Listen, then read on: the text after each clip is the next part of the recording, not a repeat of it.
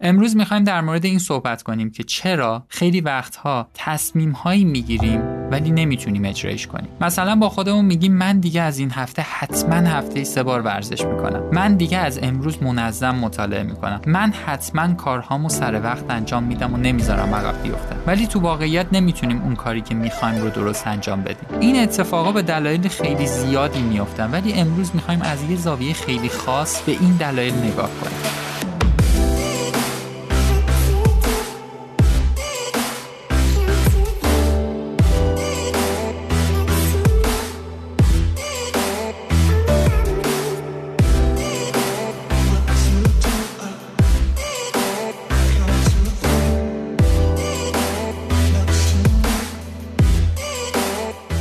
دوستان سلام من محمد مصطفی ابراهیمی هستم و با سی و پنجمین پادکست منیاز در خدمت شما این پادکست قرار شنبه 8 آذر ماه با هدف آگاهی بخشی بر مبنای مباحث مرتبط با روانشناسی، روانپزشکی و علوم شناختی منتشر بشه. سعی می‌کنیم این مباحث رو تا جایی که میشه ساده و کاربردی بکنیم که مورد استفاده واقعی عموم مردم بتونه قرار بگیره. شما می‌تونید پادکست ها رو از طریق تمام اپلیکیشن های ارائه دهنده خدمات پادکست مثل Castbox گوش کنید. همچنین ما پادکست ها رو توی کانال تلگرامی خودمون با آیدی at sign مونیاز پادکست هم آپلود می‌کنیم. می‌تونید از اونجا به پادکست ها دسترسی داشته باشید. لطفا مونیاز رو در رسیدن به هدفش که آگاهی بخشی همراهی کنید و پادکست ها رو به کسایی که فکر می‌کنیم به دردشون می‌خوره معرفی کنید. فکر کنم شما هم مثل من تجربه کردیم. خیلی وقتا کارهای کوچیکی انجام میدیم و اصلا بهش توجه نداریم ولی آثار بزرگی برای خودمون و دیگران تولید می‌کنه. بعضی مواقع می‌تونیم در این حد باشه که یه پادکستی رو به کسی معرفی کنیم باش کمی صحبت کنیم و مسیر جدیدی رو بهش نشون بدیم. ما خودمون خیلی خوشحالیم واقعا. از وقتی پادکست مونیاز متولد شدن صحبت ها و بحث های جذابی با آدم های مختلف می‌تونیم بکنیم. که جاش توی زندگیامون خیلی خالی بود و سعی کردیم این مباحث هم با شما شیر کنیم. امیدواریم شما رو هم توی این شوق و لذتی که داریم تونسته باشیم شریک کنیم.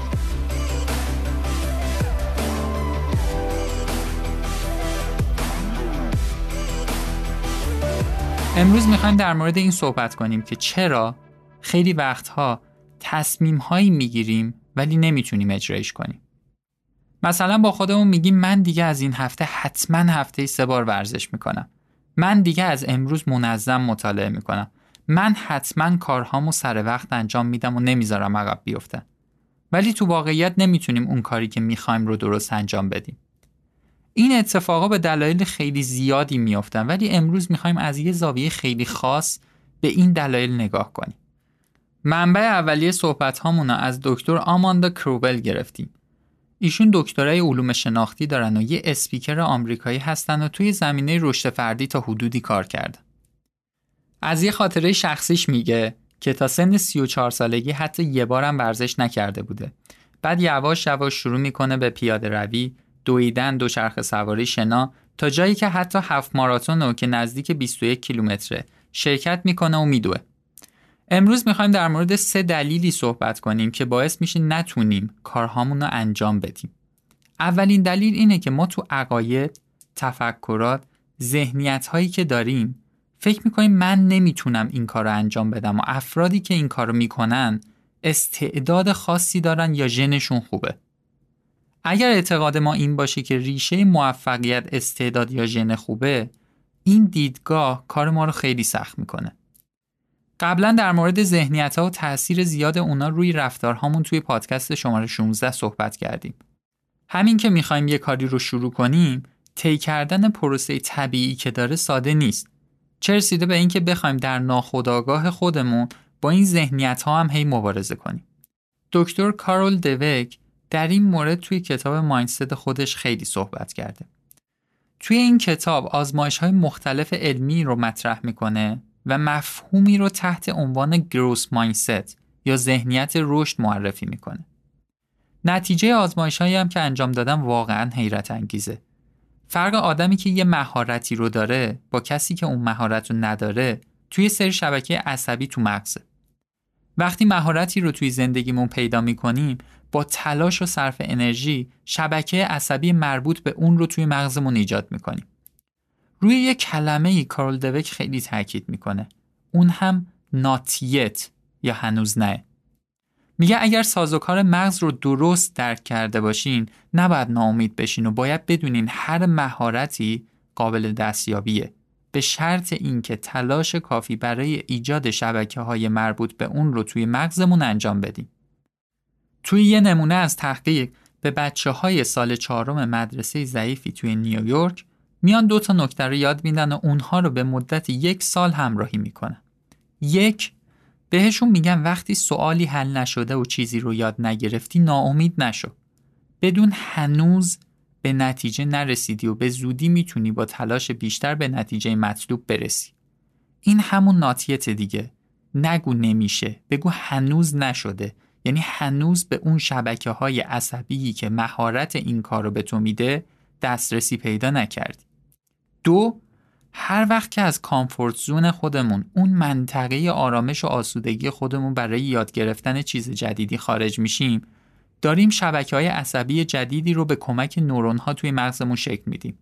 و دقیقا همون موقع است که مغز ما داره رشد می‌کنه و قوی تر میشه. به بچه ها گفتن همون موقعی که حالت بده همون موقعی که خسته شدی وقتی صبر می‌کنی و تلاش می‌کنی همون موقع است که مغزت داره رشد می‌کنه. این بچه ها وضعیت درسی خوبی نداشتن ولی توی یه سال با تمرین و ممارست و آموزش گروس مایندست می‌تونن رتبه اول آزمون ریاضی پایه چهارم رو تو کل نیویورک به دست بیارن. نیویورک شهر بزرگی یا نزدیک 9 میلیون نفر جمعیت داره شوخی نیست این حرف. بقیه خانواده ها بچه رو ول نکرده بودن که یه مدرسه درجه سه بیاد تو آزمون اول بشه. من حاصل تحقیقاتشون رو که می‌دیدم واقعا شگفت زده شدم. میرن سراغ ضعیفترین مدارس و با آموزش درست به نتایج عجیب غریب می‌رسن. از اون طرف هم می‌بینیم یه خانواده کلی وقت برای بچه ها صرف می‌کنه ولی آخرش میگه این نمی‌تونست و استعداد نداشت. ببینین چقدر روش درست می‌تونه نتایج متفاوتی ایجاد کنه. انقدر همین یه موضوع مهم و اساسیه که میشه پادکست رو همینجا قطع کنیم و بریم بشینیم ببینیم برای زندگیمون باید چیکار کنیم. پس این دیدگاه اشتباه که من نمی‌تونم از پس کاری بر بیام جلوی تلاش و ایجاد مهارت رو می‌گیره.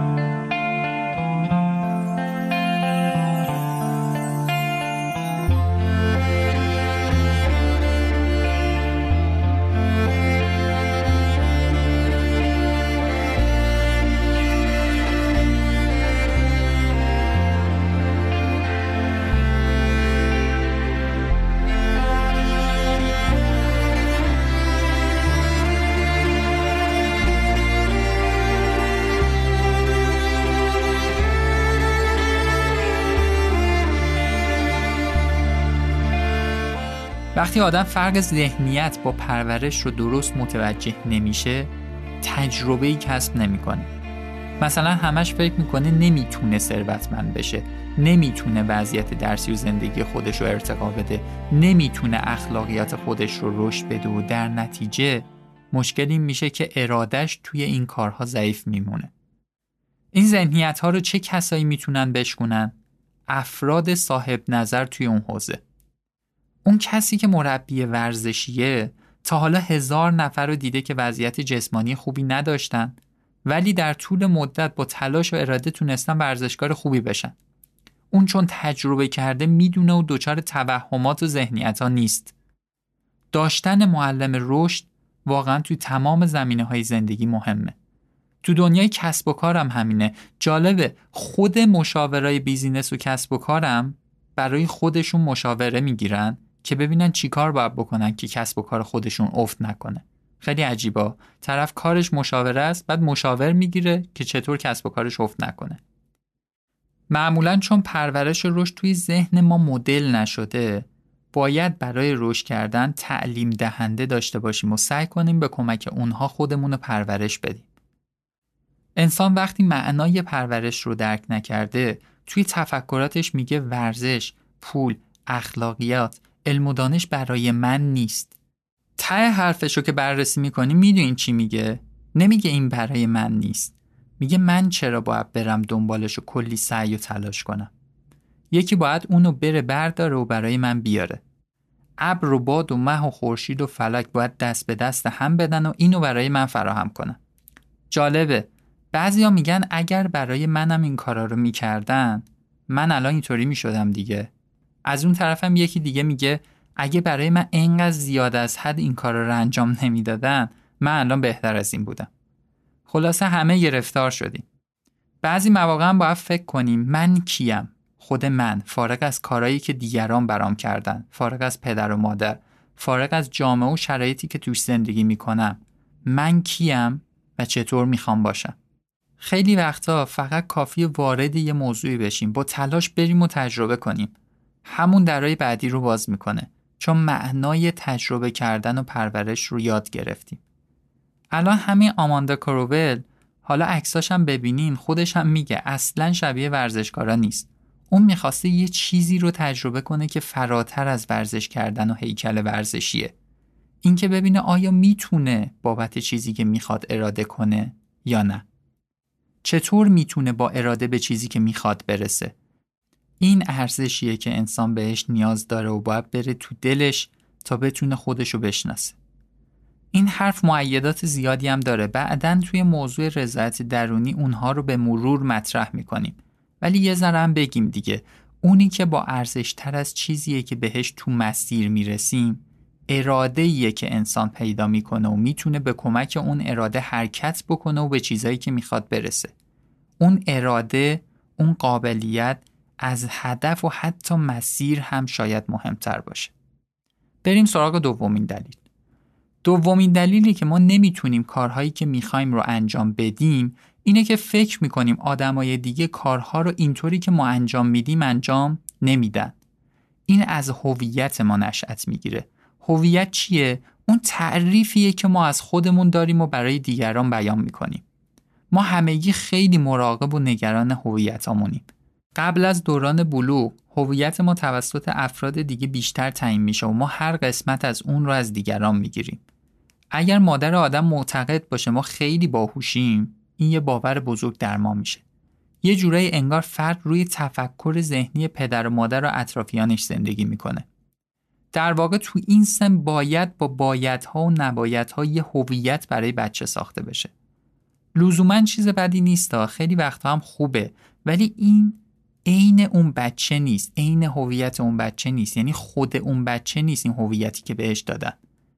توی دوران بلوغ یه ذره اوضاع تغییر می‌کنه. هورمون ها و هیجانهای زیادی توی این سن میان کمک می‌کنن یه ذره اون ساختارهای تعریف شده برای انسان رو میشکنن آدم می‌خواد بدون دقیقا کیه.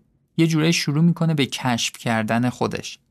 این ساختار شکنی برای این آدم می‌خواد هویتش خودش منطبق باشه.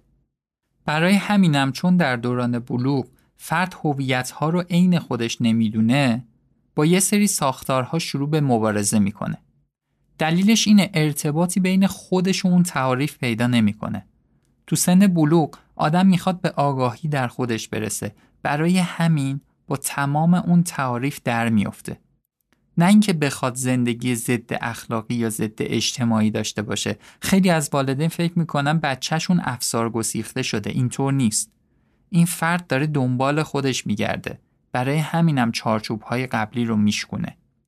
نکته مهم اینجاست.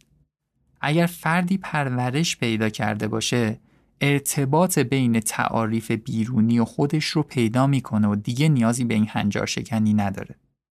ولی اگر فقط بهش آموزش داده باشن که این کار خوبه و اون بد خود فرد اونو تجربه نکرده باشه نمی‌تونه به تعریف دقیقی از خودش و هویتش و اون تفکرات برسه. در مورد پرورش آگاهانه توی پادکست 32 صحبت کردیم. دیگه زیاد نمی‌خوایم واردش بشیم. آموزش تا تجربه نشه به پرورش تبدیل نمیشه. اریک اریکسون هم در مورد هویت خیلی تحقیق کرده. چند تا کتابم در این مورد داره. شاید بعدا به طور مجزا واردش بشیم. خیلی وقتا تنها دلیل این که ما مسیر پولدار شدن و نمیریم اینه که فکر می‌کنیم برای ما نیست. با هویتی که از خودمون ساختیم اون کار تطابق نداره. نه اینکه توانایی نداریم، نه اینکه نمی‌تونیم. حتی نه اینکه شرایطش نیست، چون فکر می‌کنیم برای ما نیست. دلیل این موضوع اینه انسان موجود کم تجربه ایه. تجربه هاش کمه و در نتیجه هویتش ضعیفه. شناخت هویت یه کشش ذاتی تو انسانه همیشه می‌خوایم بدونیم کی هستیم و چه ویژگیهایی داریم. آدمایی با تجربه رو دیدین وقتی باشون صحبت می‌کنین مشورت می‌کنین اصلا دلگرم میشین. چون برای اونا هیچ چیزی نشدنی نیست. اینکه طرف میگه دوست دارم مردم از من تعریف کنن خیلی وقتا منظورش اینه دوست دارم دیگران منو تعریف کنن تا بتونم خودم رو بشناسم. اولش اینه بعد تبدیل میشه به اینکه دیگران از من تعریف و تمجید کنن و به اختلال تبدیل میشه. چون انسان تو مسیر شناخت خودش دوست داره بدون دیگران چه تعریفی از اون دارن. پس برای مشخص شدن هویت انسان باید پرورش پیدا کنه و تجربه کنه تا بفهمه چه کسی و چه موجودیه. بعد از پرورش یواش یواش انسانها تعریف میشن. میگن این آدم با اراده ایه یا اگر بخواد کاری رو بکنه تا تهش میره. اینا تعریف های هویتی افراد میشه. افراد دارن اونو تعریف می‌کنن و داره شناخته میشه.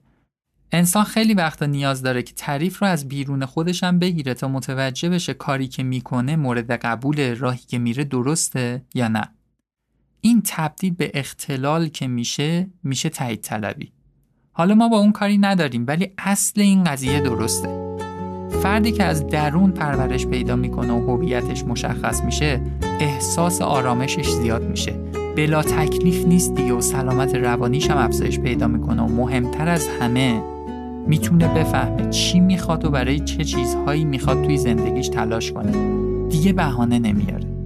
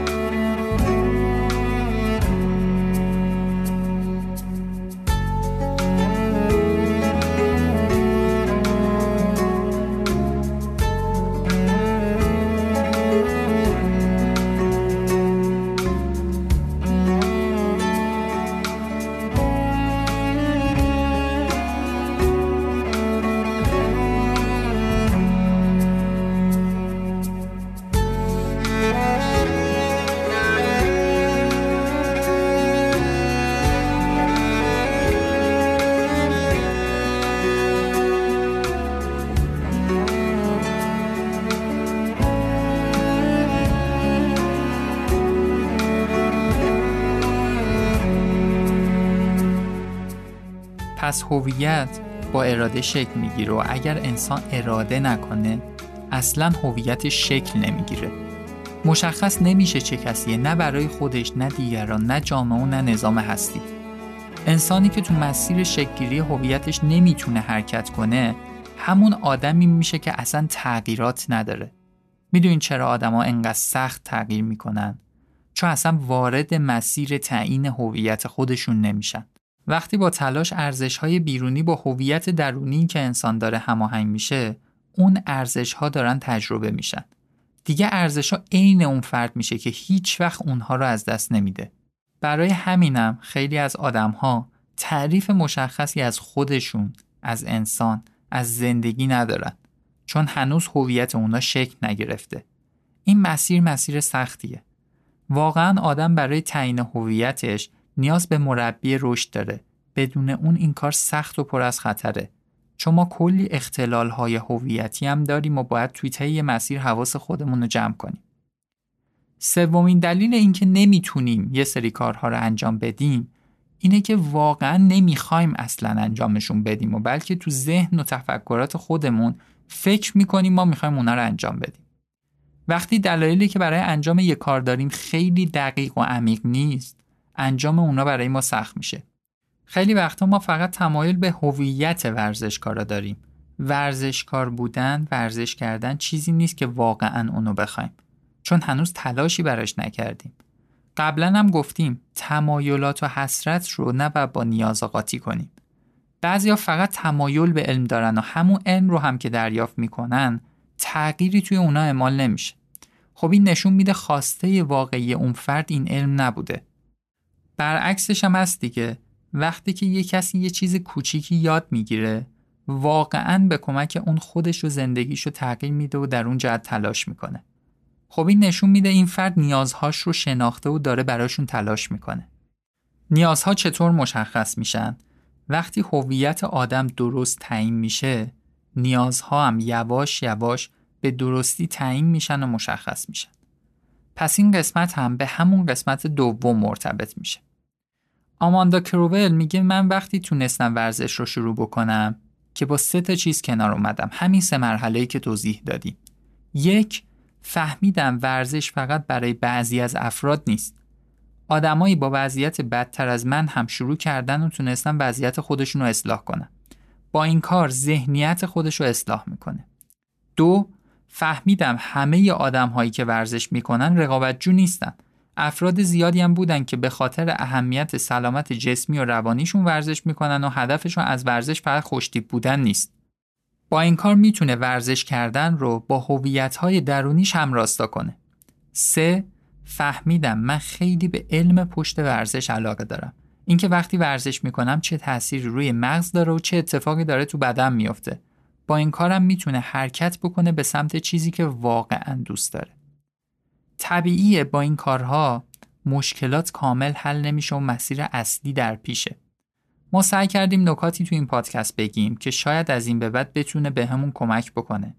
هر وقت خواستیم شروع به حرکت و تغییر بکنیم به جای پرورش حسهای هیجانی متداول توی خودمون اینها رو یه بار دیگه گوش بدیم تا بهمون واقعیت های زندگی رو یادآوری بکنه و کمکمون کنه آگاهانه با اختیار خودمون و هوشیارانه بریم به سمتش. سعی بکنیم به جای تلاش برای گذراندن سختی ها اونها رو تجربه کنیم یاد بگیریم و باهاشون زندگی کنیم.